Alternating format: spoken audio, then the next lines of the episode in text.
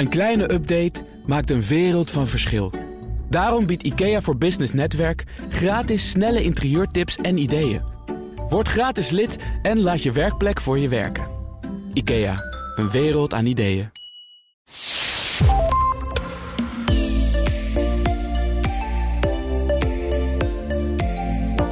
Generatiediversiteit is weer een nieuw woord dat voor mijn gevoel ineens ingeburgerd raakt. Nieuwe generaties op de werkvloer is niets nieuws. De nieuwste generatie die er nu aankomt op de arbeidsmarkt komt met een andere blik dan hun voorgangers. Waar vroeger een nieuwe generatie met een ander wereldbeeld de arbeidsmarkt inkwam, komt de huidige nieuwe generatie ook met een heel andere vaardigheid en een andere manier van communiceren op de markt. Wat kunnen we van elkaar leren? Hoe versterken we organisaties in de toekomst door alle krachten te bundelen? Vandaag is Hashjar Yacoubi te gast in de Werkprofessor podcast die we deze keer live opnemen tijdens een HR meetup in ons eigen V-café. Dus misschien hoor je wat achtergrondgeluid zoals een langsrijdende auto of een lach. Maar dat komt omdat we het in een café opnemen. Hashar behoort zelf tot de generatie Z zet zich in voor jongerenparticipatie op de werkvloer en in bestuurskamers, met als doel om ervoor te zorgen dat de nieuwste generatie op een gelijkwaardige manier wordt vertegenwoordigd en gehoord. Als onderdeel van deze missie was zij Youth Representative bij de United Nations.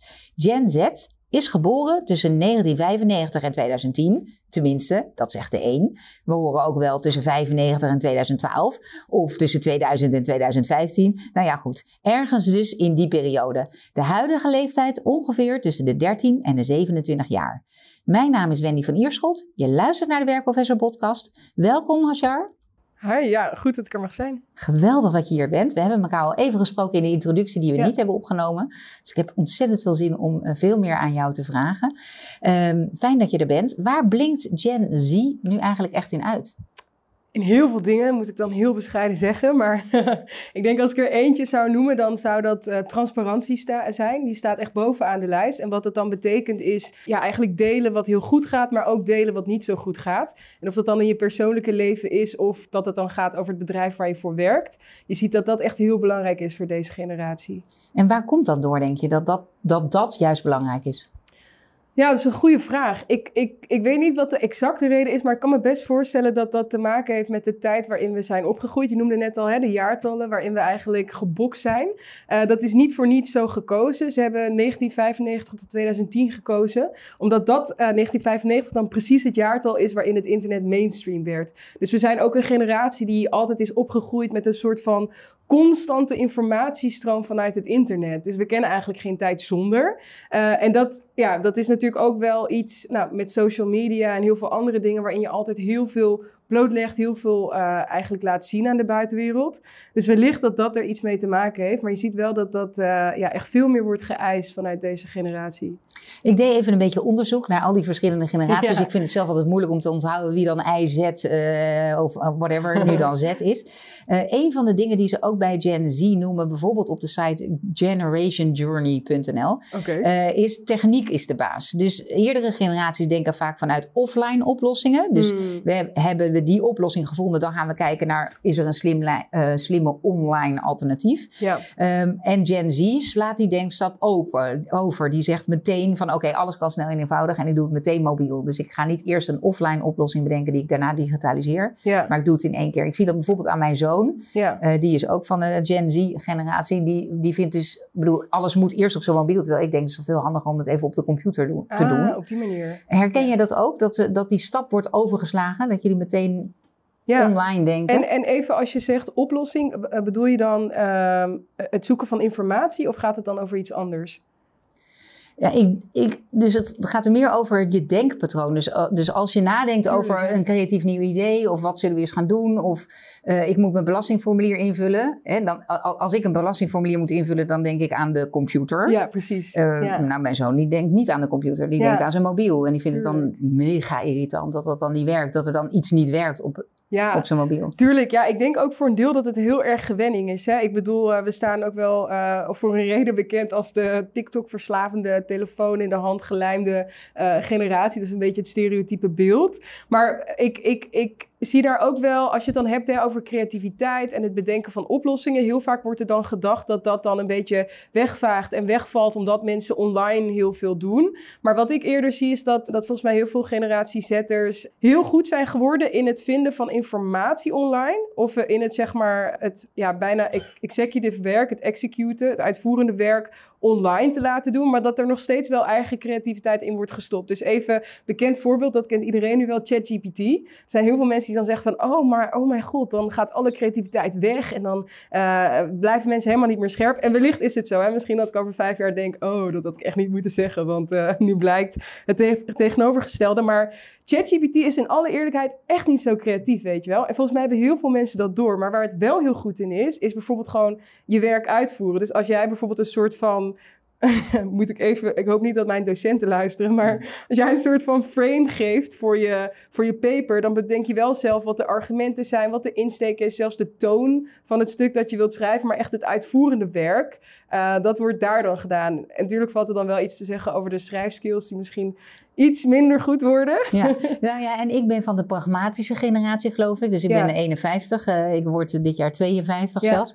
Uh, ik denk dan meteen, er komt bij mij het woord luiheid op en uh, ze doen niks. Uh, alles moet snel, in 30 seconden. Als ik niet in 30 seconden iets kan uitleggen, dan ben je alweer afgeleid. Ja, um, misschien is dat ook wel, hè? Ik bedoel, ik, ik, ik, ik, ik ben zelf generatiezetter en ik vind het mega interessant om helemaal te duiken in wat nou de trends daarin zijn. Maar ik ben niet een soort van verdediger van generatie Z als de beste, coolste generatie, want je maakt een heel fair point. Ik denk wel echt, er valt echt iets te zeggen over alles wat zo snel gaat tegenwoordig. Je kan je dopamine zo snel overal halen. Het is fast food. Als je nou, wilt, iets wilt eten, dan is het, ja, is het ook wel een generatie. En ik denk ook wel de generaties daarvoor. Uh, die gewoon heel snel bij thuisbezorgd of Uber Eats. Of zelfs nu met, met Flink en Gorilla's. Echt krankzinnig dat je binnen 10 minuten je boodschappen dan voor de deur hebt.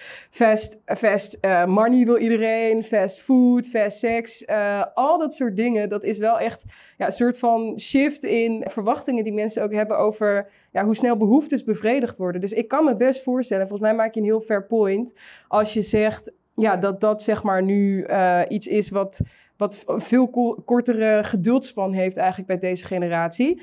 Lang weet ik niet, want je ziet, ook wel, je ziet ook wel zoveel activisme in deze generatie en zoveel actie die ze eisen op die manier dat ik ook wel denk van, ja, je ziet wel echt dat dat heel erg belangrijk is en dat ze daar veel op vragen. Ja, we willen deze podcast ons vooral concentreren op wat kunnen we nou eigenlijk van elkaar leren en hoe kun je dit juist gebruiken. Hè? Want veel, veel werkgevers vinden het lastig met de nieuwe generatie, want ze, ze gaan na, na, na twee weken werken al vragen wanneer word ik gepromoveerd en kan ik wat anders doen, want ik vind dit saai. Ik overdrijf natuurlijk enorm en dat is al iets langer aan de gang.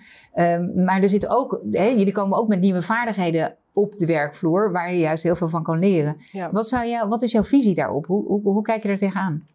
Ja, een hele goede. Vooral als je het hebt over de werkvloer, zie ik eigenlijk twee dingen die. Nou, misschien even als ik een stapje terugneem. En als we beginnen bij uh, wat ik helemaal net zei. Hè, over het feit dat we zijn opgegroeid in een tijd waarin het internet altijd mainstream was. Je ziet dat deze generatie daar wel echt uh, heel erg door beïnvloed is. Dus ik zeg ook altijd hè, van als je, als je het hebt over generatietrends, het is niet dat ik een soort van glazen bol heb en dan kijk in het hoofd van elke generatiezetter en iedereen die in die generatie is geboren, die is zo. Dat is natuurlijk helemaal niet zo.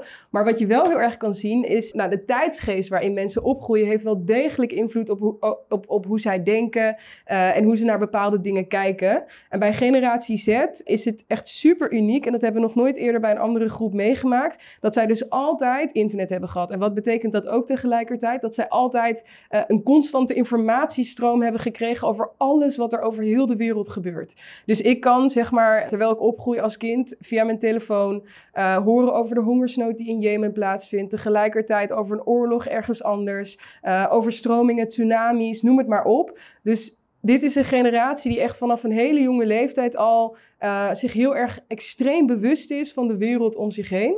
En daar hebben psychologen ook een term aan, uh, aan toegekend. Dat noemen ze dan prematurely world weary. Dus je bent eigenlijk op een te vroege leeftijd al hyperbewust van alle, ja, noem het even, ellende wat op de wereld gaande is. En ze zien eigenlijk twee gevolgen die dat heel erg heeft gehad voor deze generatie.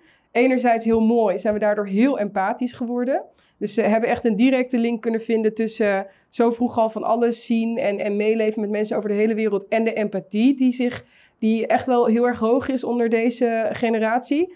Maar tegelijkertijd ook heel veel mentale problematiek, omdat het ook heel erg veel is om te dragen. En ik denk dat je dat nu ook wel ziet bij mensen die niet per se generatie Z'er zijn, maar wellicht millennial of generatie X'er of babyboomer, maar die ook, ja, nu dat zij ook wat meer online zitten en doen en altijd dingen binnenkrijgen, dat dat echt best wel zwaar op je kan wegen. Dus dat zijn twee dingen die je ziet. Dus uh, als je het hebt over de werkvloer, er is sowieso vanuit deze generatie wel een grotere vraag naar bijvoorbeeld ook aandacht hè, voor mentale gezondheid.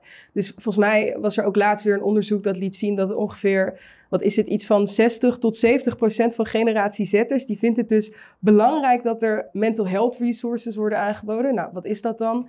Dat houdt bijvoorbeeld in dat je met iemand op het werk kan praten over hoe het met je gaat. Of dat je je bijvoorbeeld ook een keer kan ziek melden. Niet omdat je de griep hebt of omdat je verkouden bent, maar omdat je gewoon even echt niet lekker in je vel zit. Maar dat is dus voor 60 tot 70 procent gewoon bepalend in het, in het kiezen of ze bij een werkgever willen blijven of niet. Dus dat, dat is er eentje. En uh, ja, een hele andere, en die is misschien wel bekend bij veel mensen. Dat, uh, dat zie je aan de klimaatstakingen of de Black Lives Matter protesten. Het is een super activistische generatie. En je kan ook wel zeggen, even een kleine disclaimer, het is natuurlijk ook wel de levensfase, want dit is een generatie, nou je zei het al, hè, die zitten nu ongeveer tussen de 13 en 27 jaar. Dus als je wat jonger bent, dan zit je ook vaak in de levensfase dat je wat activistischer bent. Maar je ziet wel dat ze heel veel actie vragen aan, aan de organisaties uh, waar ze voor werken. Dus uh, nou, als duurzaamheid een waarde is die je belangrijk vindt als generatie zetter, dan zie je vaak ook dat dat betekent dat uh, een generatie zetter dan bijvoorbeeld niet voor een bedrijf gaat werken dat nou, heel erg vervuilend is of meer schade ja, berokkent op de wereld dan dat ze goed doen eigenlijk. Ja, dat, dat, dat vind ik ook wel mooi, want dat stimuleert dan hopelijk ook de verandering die nodig is om de wereld te verbeteren. Ja. Uh, die aandacht voor de mentale valt me ook wel op dat ik denk dat was nog een taboe. Hè? Een aantal jaar ja. geleden was het eigenlijk een taboe om daarover te beginnen. En nu is het iets waar we gewoon over spreken van hé, hey, dat, dat vinden we belangrijk. Ja. Um, dus in die zin zijn er ook hele positieve gevolgen, denk Totaal. ik, van die sociale media, dat we dat juist veel meer zien. En soms denk ik ook wel eens, het is een soort job erbij.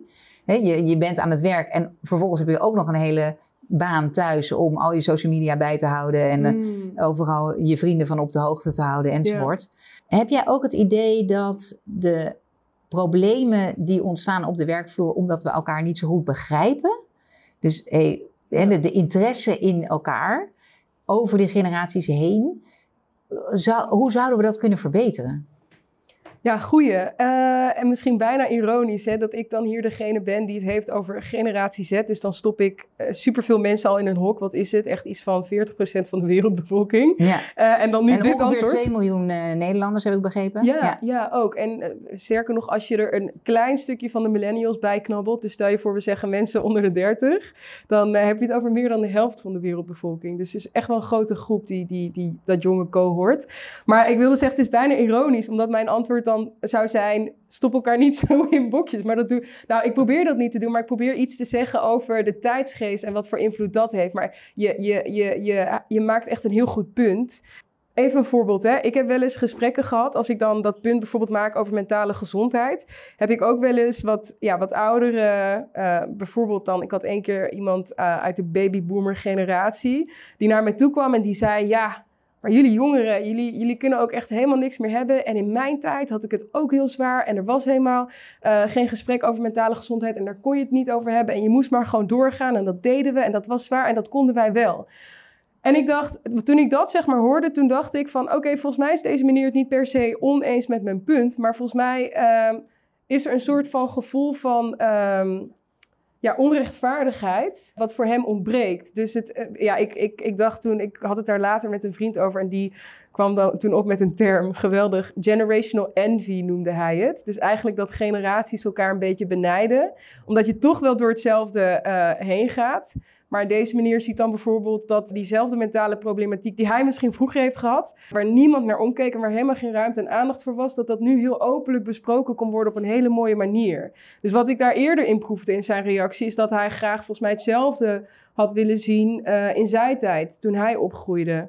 Maar ik denk, ja, als je het hebt over elkaar vinden, dat is zo belangrijk. In het werk dat ik doe, ik, ik ben ook heel veel, ik zie mezelf ook als klimaatactivist en ook iemand die het echt belangrijk vindt dat we nou, echt veel snellere stappen gaan maken als we kijken naar de problemen waar we vandaag de dag mee dealen. Hè? Mensenrechten schendingen, eh, echt een tikkende tijdbom als je het hebt over biodiversiteitsverlies, eh, de klimaatcrisis, heel veel andere crisissen die we zien. En ik denk daarin, we kunnen die transitie gewoon niet maken als we de handen niet in één gaan slaan.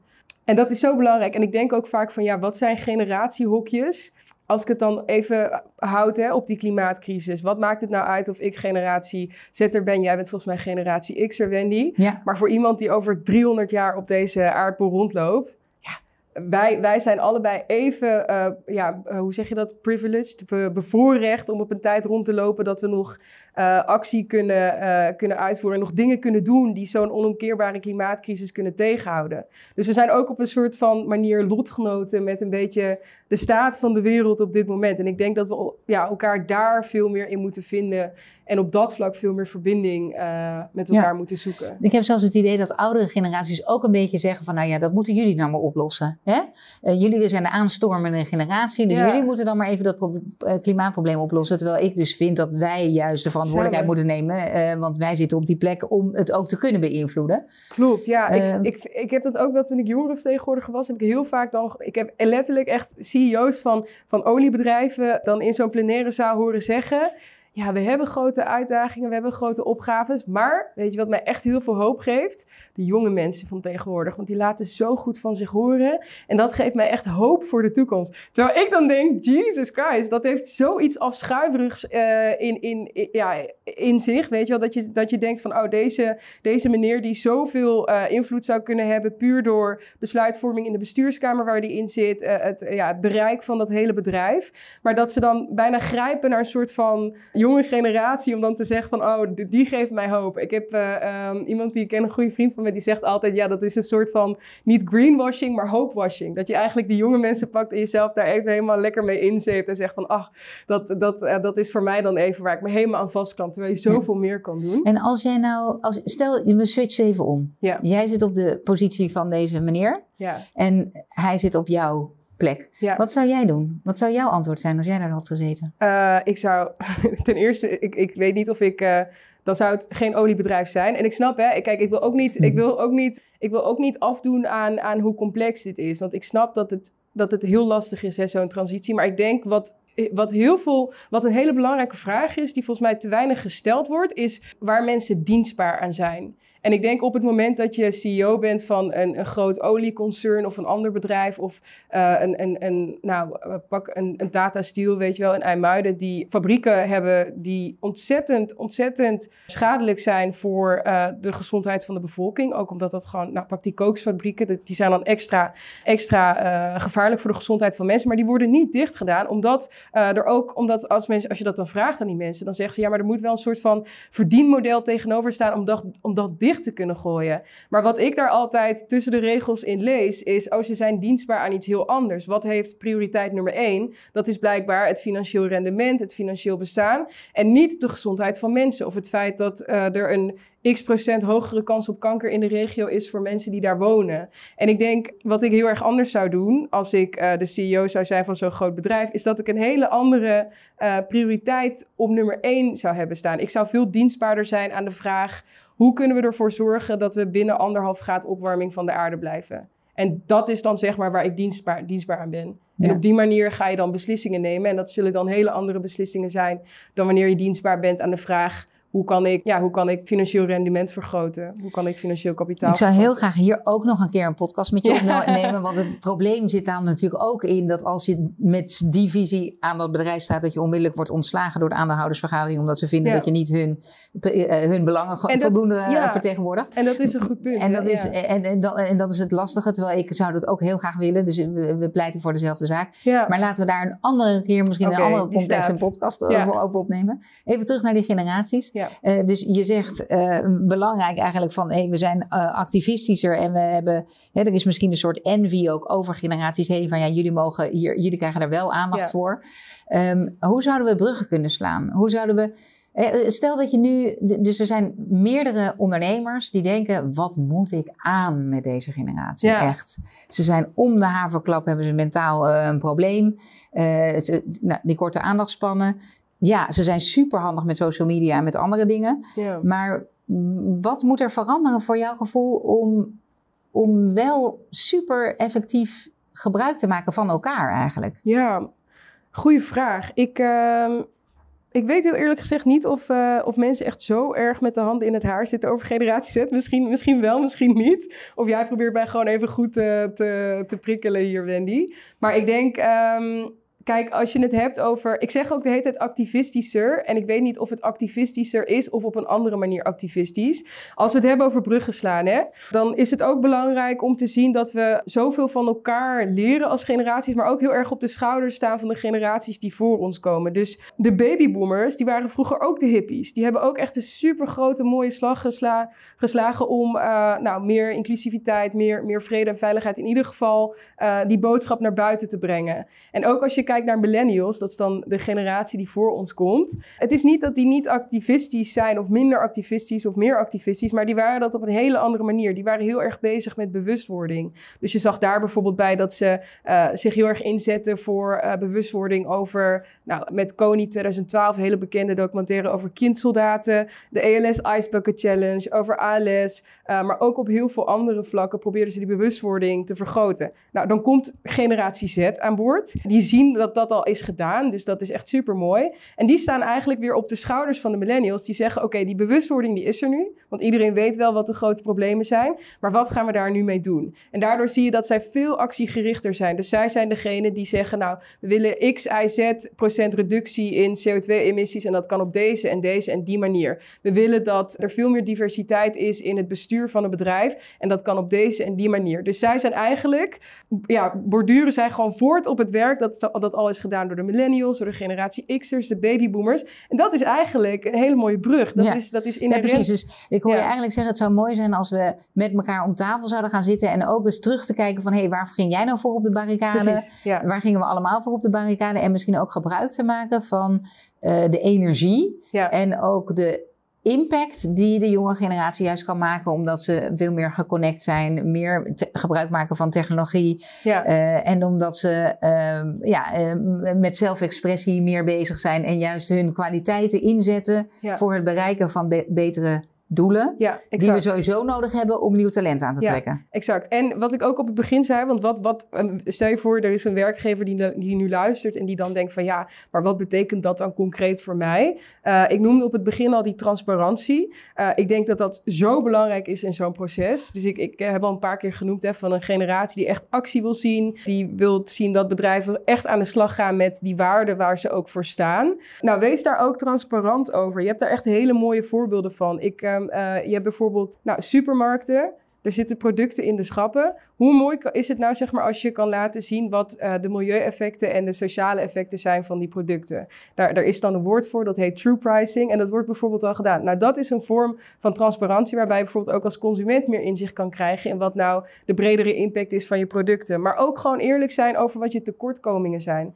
Nou, we zijn ook een generatie, hè? cancel culture, dat kent iedereen waarschijnlijk wel als ze dat horen. Maar dat is ook iets waar mensen heel vaak bij aan generatie Z moeten denken. Dan denken ze, oh ja, dat is die, die uh, onrealistische generatie die van die grote eisen doet. En dan als je daar niet aan kan voldoen, dan word je meteen gecanceld.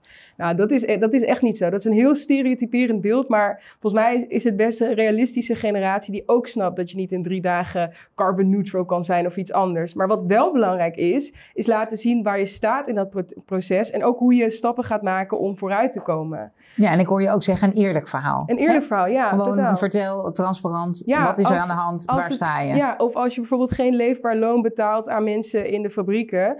Wees daar transparant over. Ik snap dat dat niet het makkelijkste is. En het is ook super makkelijk voor mij hè, om dit allemaal te, te zeggen. Ik bedoel, Jesus, ik zit hier lekker in een stoel en ik sta niet aan het roer van een groot bedrijf. Maar het is wel echt nodig. Want anders ga je, ga je dat talent ook niet binnenhalen. Er is zelfs nu een term die ze hebben geïntroduceerd. En dat heet dan conscious quitting. Bewust stoppen. En dat, dat, dat refereert dus aan alle generatie zetters die stoppen uh, met het werken voor werkgevers die ze gewoon niet ambitieus genoeg vinden. Of niet transparant genoeg. Dus dat is echt een eerste stap. Wees transparant over waar je staat. Mensen weten het vaak toch al. Uh, zien het vaak toch al, toch wel een soort van onderbuikgevoel. Maar wees dan ook eerlijk over wat de vervolgstappen zijn die je gaat maken om echt te komen op nou, het punt waar je naartoe wilt gaan. En of dat dan een leefbaar loon is of klimaatneutraal beleid dat je voert als bedrijf. daar moet je volgens mij heel erg open in zijn. Ja, nou, ik vind het een hele inspirerende boodschap. We zitten bijna aan het einde van de podcast. We hebben nog eh, een kleine twee minuten. Als jij iets mocht veranderen in de bestuurskamers. Ja, Je, hebt, eh, je hebt ook een netwerk volgens mij opgezet. Misschien kan je er nog heel even kort iets over zeggen. Ja. Waarin je, vertel er even iets over. over dat ja netwerk. klopt. Oh, wat, wat mooi. Meestal krijg je niet de kans om gewoon zelf-promo te doen, maar... eh, Dat mag gewoon, ja. Nee, grapje. Thanks, Cindy. Nee, eh, nee het, het, het linkt ook wel heel goed aan wat ik, wat ik eerder zei. Ik heb een netwerk inderdaad geco-found. Het heet 2100. Eh, en dat is eh, dus een netwerk dat voor de ene helft bestaat uit jonge mensen. En voor de andere helft bestaat het uit al gevestigde bestuurders. Dus mensen die bijvoorbeeld al eh, in een raad van eh, zijn bij een groot bedrijf. Of in een raad van bestuur zitten bij, laten we zeggen, de top 100 eh, bedrijven hier in Nederland. En wij werken dus heel erg tussen generaties samen om ervoor te zorgen dat we veel meer sturen op brede welvaart in de bestuurskamer. Dus veel meer ervoor zorgen dat we duurzamer beleid eh, hebben en dat we ervoor zorgen dat mensenrechten eh, gewaarborgd en beschermd worden in waardeketens van bedrijven. Dus eigenlijk een veel meer langetermijn focus daarin brengen. Precies, dus je zou heel graag willen dat je, je, je zei het zo mooi van aan wie ben je eigenlijk dienstbaar? Dat Ja. we dat gaan verschuiven van de aandeelhouder en alleen het financiële deel naar een veel breder palet. Ja, En ook dat er een lange termijn visie opkomt van hé, wat ben ik eigenlijk aan het achterlaten en wat Ja. doen wij om de aarde te verbeteren met elkaar? exact. En eh, even, ik vond het wel mooi wat je eerder zei, hè, toen ik eh, even denkbeeldig op die stoel van de CEO mocht zitten. Je maakt echt een heel goed punt, want jij zei meteen, ja, maar dan word je door de aandeelhouders wel weggestuurd. En je zei ook dat dat een gesprek was voor de volgende keer, dus ik zal het eh, kort houden, maar dat, dat is wel, ik ben het daar heel erg mee eens, maar dat laat ook wel gezien, eh, zien waar de gebreken in het systeem zitten. Hè? Het is niet per se dat de CEO het nu verkeerd doet of dat de commissaris het verkeerd doet, maar ons hele systeem is erop gericht om zich te focussen op financiële waardecreatie. Als je bijvoorbeeld kijkt hè, naar een bedrijf, dit is echt het meest saaie onderwerp wat mensen maar kunnen horen. Maar als je het hebt over boekhouden, heel simpel, heel saai klinkt het vaak. Maar het is mega interessant omdat het wel laat zien wat we belangrijk vinden, want dat meten we vaak. Als je de winst- en verliesrekening pakt van een bedrijf, er zitten alleen maar financiële kosten op dat overzicht. Nergens wordt er ook maar gemeten wat de, eh, wat de ma- maatschappelijke kosten zijn. Dus wat zijn de gezondheidskosten van je eh, uitvoering als bedrijf of de milieukosten, alles wat je uitpompt in de lucht. Eh, en ik denk dat we echt moeten bewegen naar zo'n soort systeem. Dat proberen we ook met 2100 echt aan te moedigen, waardoor je dus eh, lange termijn visie waarborgt. Lieve Hajar, dankjewel voor je fantastische verhaal. Ik vind dat je echt inspirerend bent voor de huidige generatie die je nou, niet echt vertegenwoordigt, maar toch wel een representant van bent. En eh, ik, eh, ik heb genoten van jouw kennis en eh, de delen van je ervaring. Dankjewel dat je hier was. Dankjewel, thanks dat ik er mocht zijn. En voor de luisteraar, mocht je ideeën hebben, suggesties of opmerkingen, laat het me weten op wendy apenstaartje vpeople.com en V schrijf je met V-I-E en graag tot de volgende keer.